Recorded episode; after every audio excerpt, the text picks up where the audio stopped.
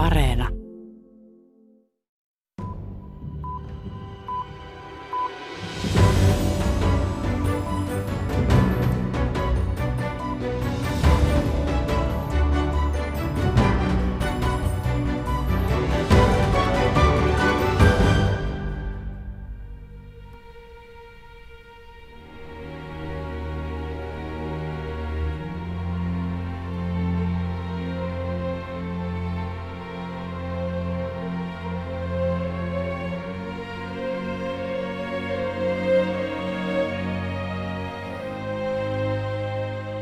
Eri puolilla kristittyä maailmaa on viime päivinä muisteltu edesmenneitä läheisiä. Tänäkin vuonna vainajien muistojuhlia synkistää korona. Alkuviikosta maailmassa ylittyy jo viiden miljoonan tilastoidun koronakuoleman raja. Todellisuudessa koronaan kuolleita on arvioitu olevan huomattavasti enemmän muun muassa tilastointiongelmien vuoksi – tässä pyhäinpäiväviikonlopun maailmanpolitiikan arkipäivää ohjelmassa pääsette kuulemaan millaista koronapandemia on omaisille, jotka ovat vierailukieltojen vuoksi jättäneet jäähyväisiä koronaan kuoleville läheisilleen puhelimessa, kuten ruotsalainen Daniel Ivarsson isälleen. De föreslog att, vi kunde, att de kunde sätta på högtalartelefon i pappas rum så att vi kunde ta farväl av pappa innan, ja, när de stängde av respiratorn. Då. Lisäksi koronapotilaiden hoitoon pandemian alusta alkaen osallistunut italialaislääkäri Marco Vergano valottaa niitä paineita, joissa terveydenhoitohenkilökunta on ollut ja kuinka kovien päätöksien eteen on jouduttu potilassuman keskellä. And so to prioritize patients with the, uh, the highest chance of survival. Ohjelman lopuksi kuulemme vielä kuoleman tutkijalta, mitä yhteistä koronapandemian nostattamalla kuolemakeskustelulla on myöhäiskeskiaikaiseen käsitykseen hyvästä kuolemasta. Tervetuloa kuuntelemaan. Minä olen Paula Vileen.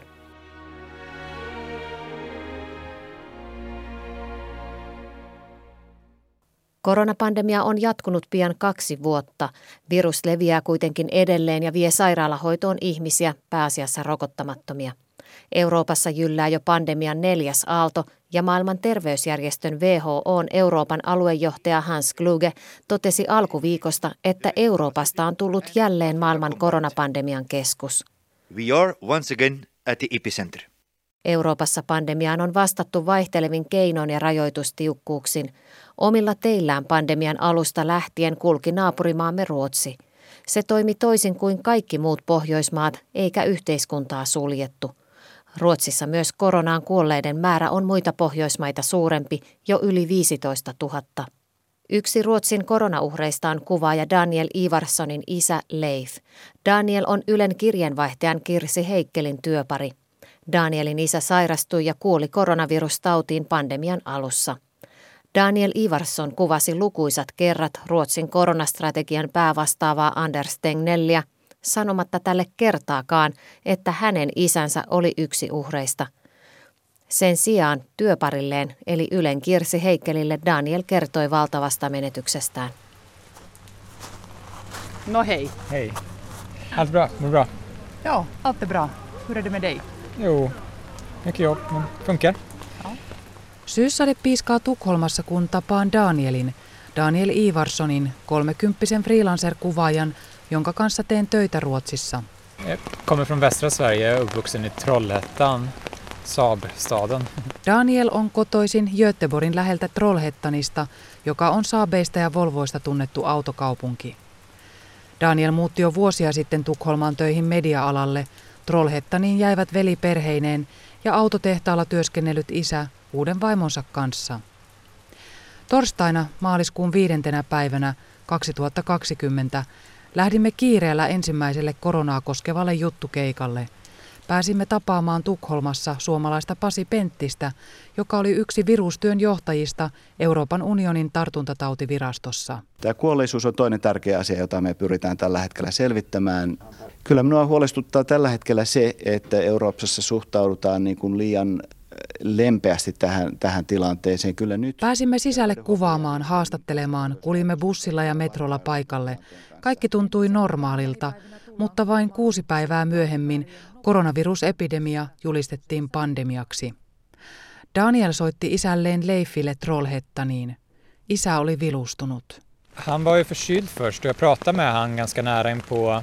Det hände ju massa saker när pandemin började, började eskalera. Han hyrde ut två lägenheter som de har levt på som inkomst eller biinkomst. Isällä ja hänen vaimollaan oli kaksi asuntoa Portugalissa, joita he vuokrasivat.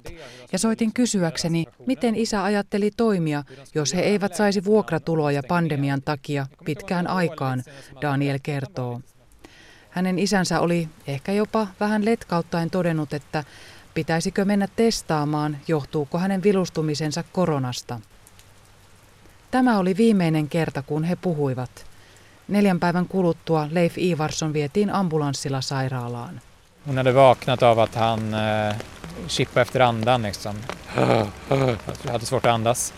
När hon hade tänt lampan så hade pappa varit liksom blåaktig i ansiktet och sådär. Så då Isän vaimo heräsi yöllä siihen, että isä ei saanut henkeä. Hän oli ollut sinertävän värinen. Hänet vietiin ambulanssilla suoraan teho-osastolle, nukutettiin ja laitettiin hengityskoneeseen, Daniel kertoo. Hän puhui isänsä hoitajien ja lääkärin kanssa joka päivä. Sairaalasta soitettiin myös silloin, kun Daniel oli matkalla meidän juttukeikallemme maaliskuun 24. päivänä. Menimme kansanterveysvirastoon kuulemaan, miksi Ruotsi ei sulje kouluja tai yhteiskunnan toimintoja edes muutamaksi viikoksi, jotta tartuntojen leviäminen hidastuisi. Vi tror på att ja, smittan finns här. Vi tror inte att vi kan få bort den helt just nu. Vi håller den nere så att sjukvården klarar sitt uppdrag så att de äldre inte drabbas. Det är det viktigaste. Vi, vi ska inte införa onödiga begränsningar i samhället utan in Virastossa minä kyselin ja Daniel kuvasi. Me saimme kuulla perustelut, että pandemiassa jokaista tartuntaa ei pystytä ehkäisemään ja siksi Ruotsin linja on keskittyä suojelemaan riskiryhmiä, kuten vanhuksia.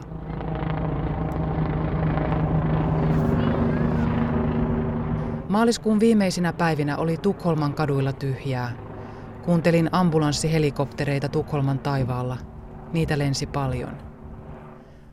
Daniel Ivarsson sai viestin, että hänen isänsä ei selviä. Satt i bilen, det var då jag pratade med läkaren och fick det liksom mer definitiva beskedet att det har gått så långt nu att det finns ingen återvändo.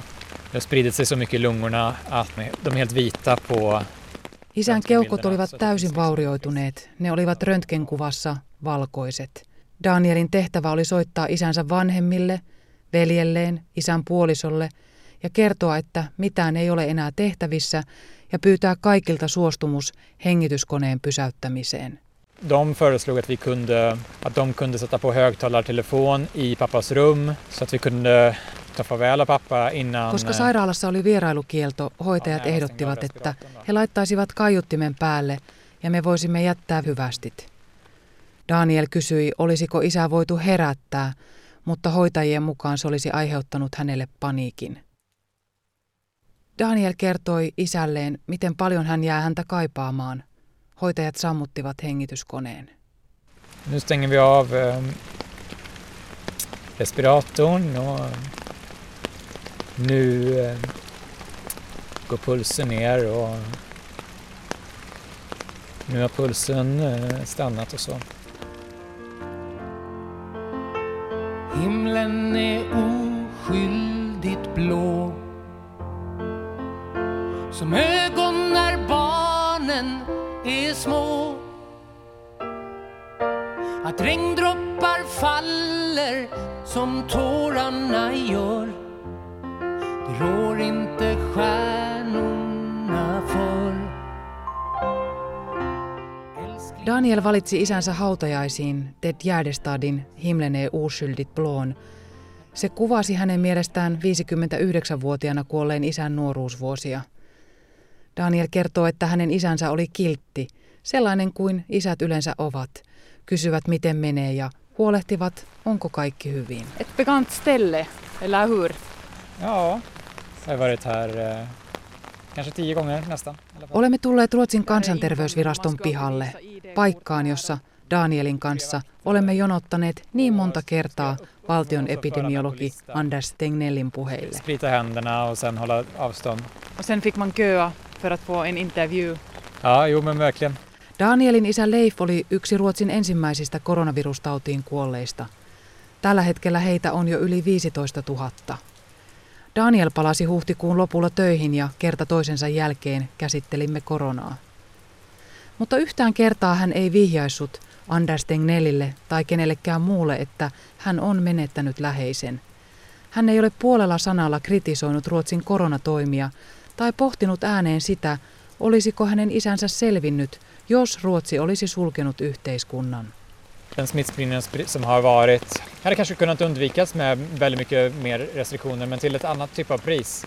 Som andra kanske tycker eh, att det känns orättvist att det, blir, att det drabbar just mig. eh, Att det var just Minusta ei kannata etsiä syyllisiä. Ehkä tartuntoja olisi voitu ehkäistä kovemmilla rajoituksilla, mutta niistä olisi tullut kova hinta muuten. Ehkä muista tämä on epäoikeudenmukaista, mutta minusta tämä on vain huonoa tuuria, Daniel sanoo. Det är ingens fel. Jag, jag, jag är inte arg på någon eller liksom, det, är ingen, det är ingens fel. Det är, bara, det är ju bara som det är. Kun kysyn Danielilta, mikä häntä lohduttaa kaipauksen hetkinä, hän vastaa. Jag är på inget, på inget sätt en religiös person. Det hade känts som en jättestor tröst att, att föreställa sig att det var möjligt att den personen så väntar på mig i himlen. Han finns där och väntar på mig och kan liksom titta ner och se vad jag gör. Liksom. En ole millään tavalla uskonnollinen, mutta se ajatus lohduttaisi minua, että jos taivas olisi olemassa, että isä odottaa siellä minua ja seuraa, mitä teen. Somrar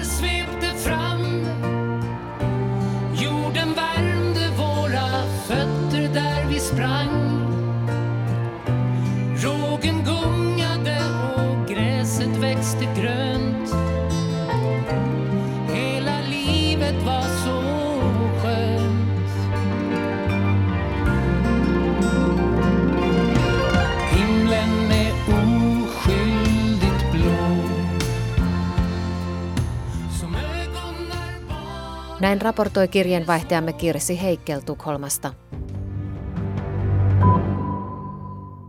Paitsi omaisille koronapandemia on ollut ja on yhä raskasta aikaa koronapotilaita hoitavalle terveydenhoitohenkilökunnalle. Parhaillaankin Euroopassa, ainakin Latviassa ja Romaniassa sairaalat ovat ylikuormittuneet.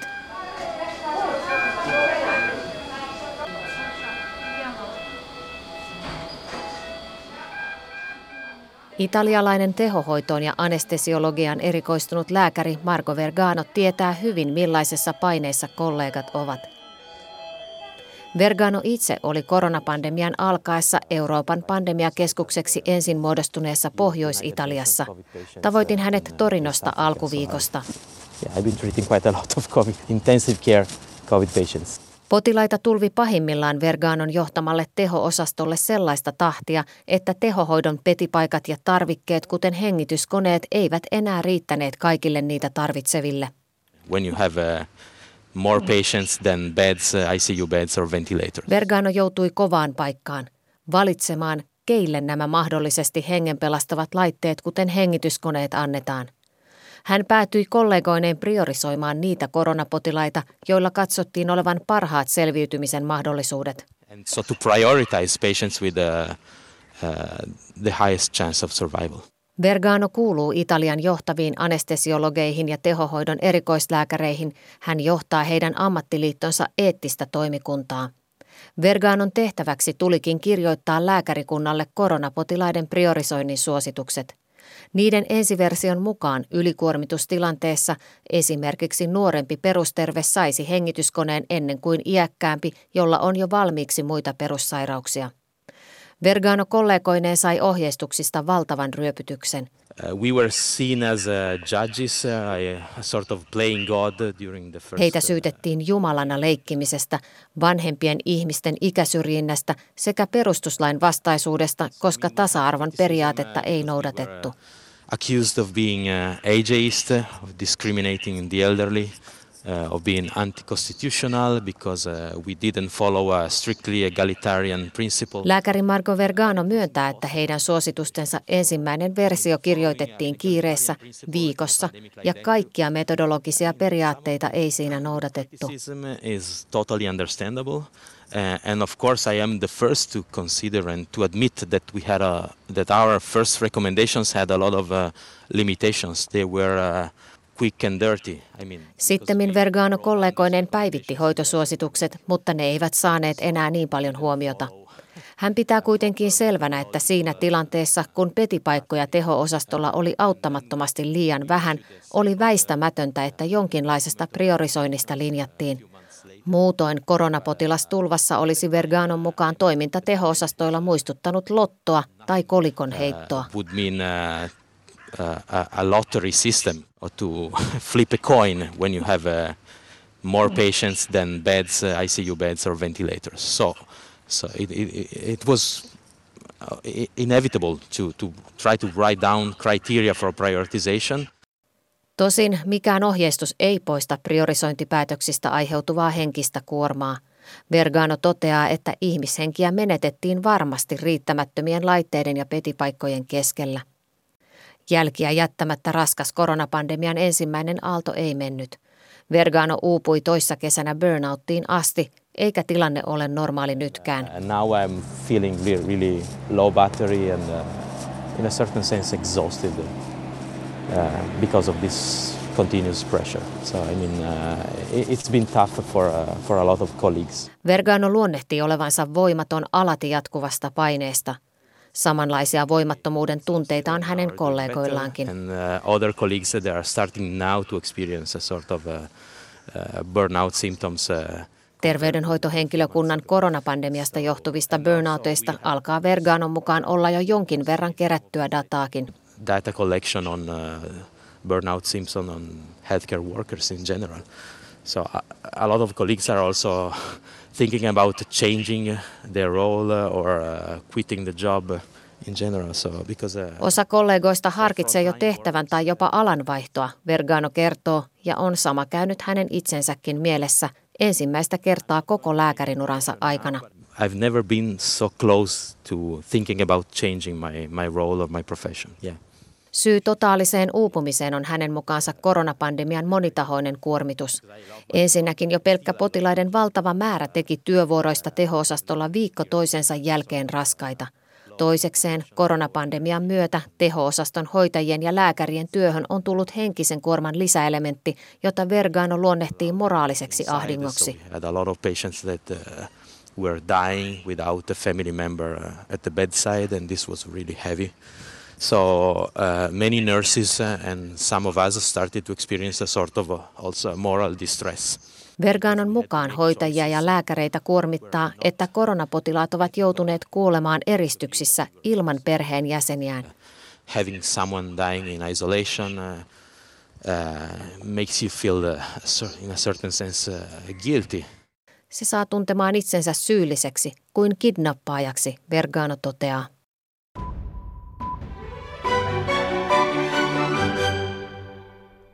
Suru yksin kuolemisen epätoivottavuudesta juontaa juurensa myöhäiskeskiajalle.